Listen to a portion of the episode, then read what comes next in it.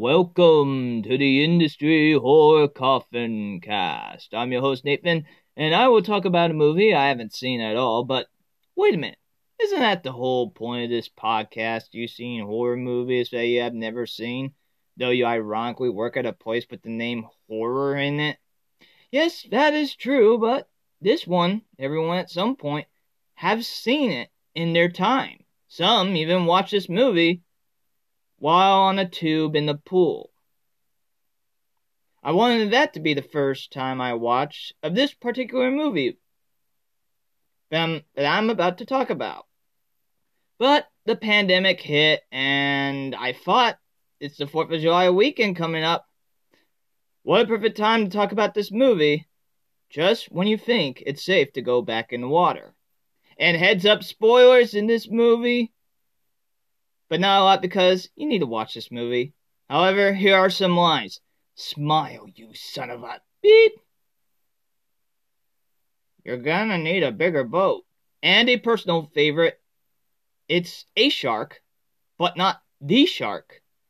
Yes, I'm talking about Jaws, released in the movie theater June 20th, 1975. A personal I want to start with a personal story. My dad watched this movie by himself, and he was trembling throughout the whole entire movie in the movie theater. It's kind of surprising and not surprising at the same time that this was the movie that jump started the summer blockbuster, especially marketing wise, and released in about over 409 movie theaters. But it's surprising because when you think of summer blockbuster, you think of fast paced and action packed adventure. But when you watch this movie, it is slow, steady, and suspenseful. The movie that I'm reviewing is obvious based on the 1974 Peter Benchley book, Jaws.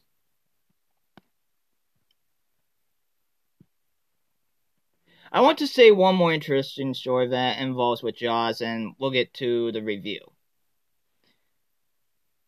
There was an interesting fact I remember from attending an arts and entertainment dinner. There was an interesting story of how someone got a job with Universal Studios. So I'm just going to say person A and person B because if I say person this and people that, then then it could get confusing storytelling wise. One of the people misplaced, I think it was either character art or storyboards, and this person found it. He noticed the person A that left it and sat down at a table and was telling them, I, I found this and it looked important. And the person A was relieved and said, You saved my butt. The person B that found that later on found out it was character or storyboards for the movie Jaws. Person A asked person B, Do you have a job? Person B responded, No. Person A said, How would you like to work for Universal Studio? Universal. Of course, the person person B said yes, and still, I do believe, still works to uh, works at Universal Studios to this day. Ever since, I thought that was an interesting story. It it goes to show there are there can actually be other ways besides the usual cover letter and a resume in order to get a job. I thought that was an interesting story. I have great respect for the camera people that filmed in the water and animatronics for this movie. However, these days, the shark looks more of a puppy eyed shark teeth fish these days instead of the shark of suspense as it was back in 1975. And the book was released in 1974 and was made into a movie one year later. That's quite a turnaround, to be honest. Let's get to the grave plot.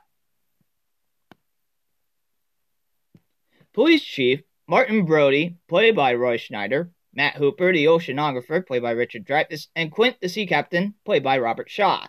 In the summer town of Amity, Amity Island, there's a missing woman named Chrissy and was killed.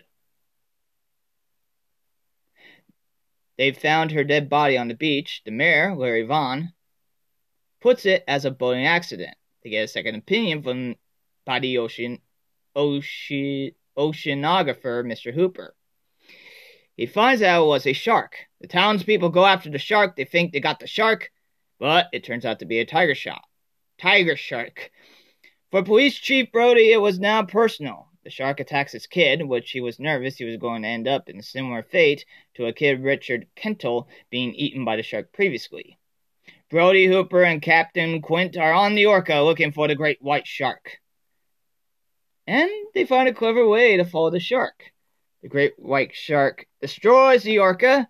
Brody tosses a tank of oxygen in the shark's mouth. Brody staying on top of the mast and shoots at the charging shark and it blows up. And the weirdest way to end this movie is just Brody and Hooper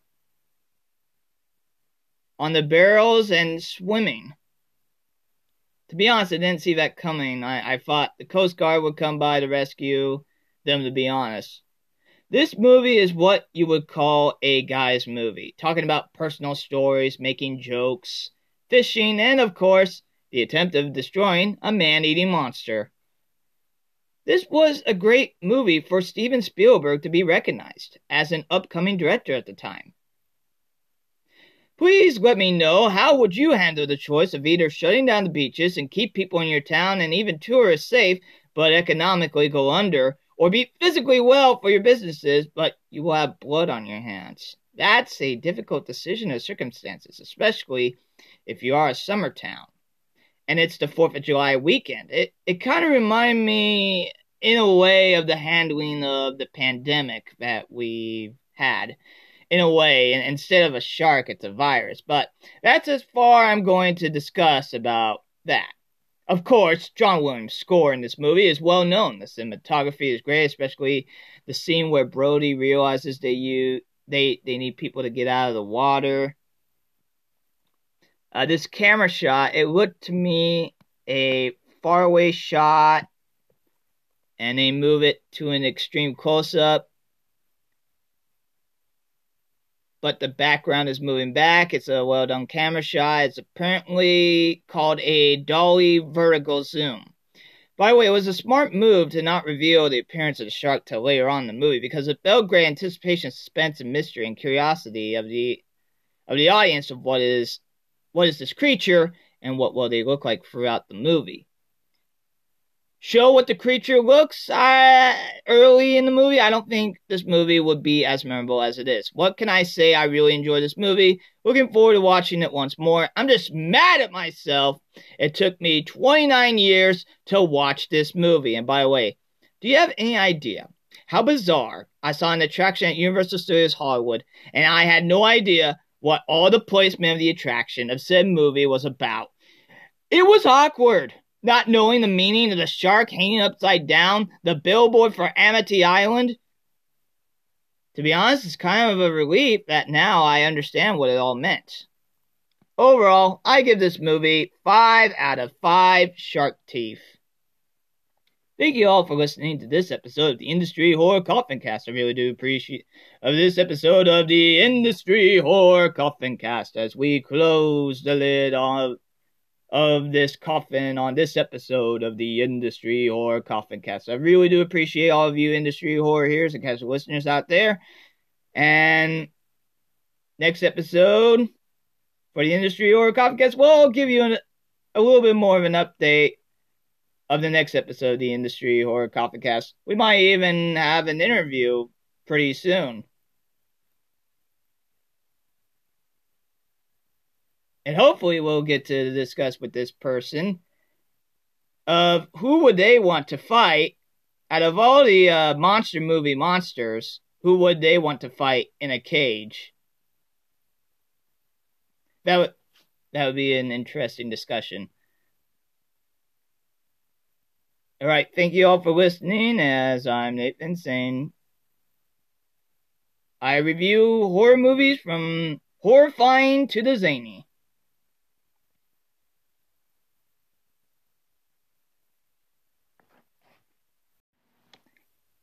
The date and time is set on the ultimate stage that it needed to be in the cage for the fans to engage.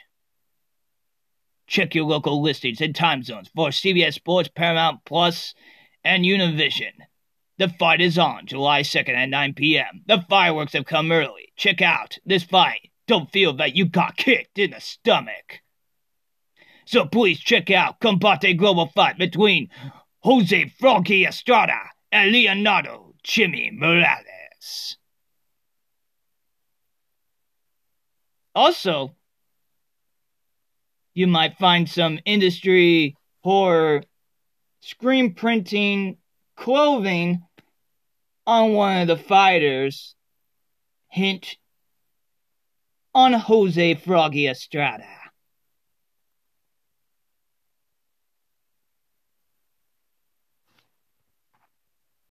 This episode of the Industry Horror Coffin Cast is brought to you by Industry Horror. Industry Horror is a 501c3 nonprofit that helps out employ autistic, autistic adults and people with special needs in the trades of silk screen printing, making buttons, making stickers, folding clothes, washing screens, scraping ink off of screens,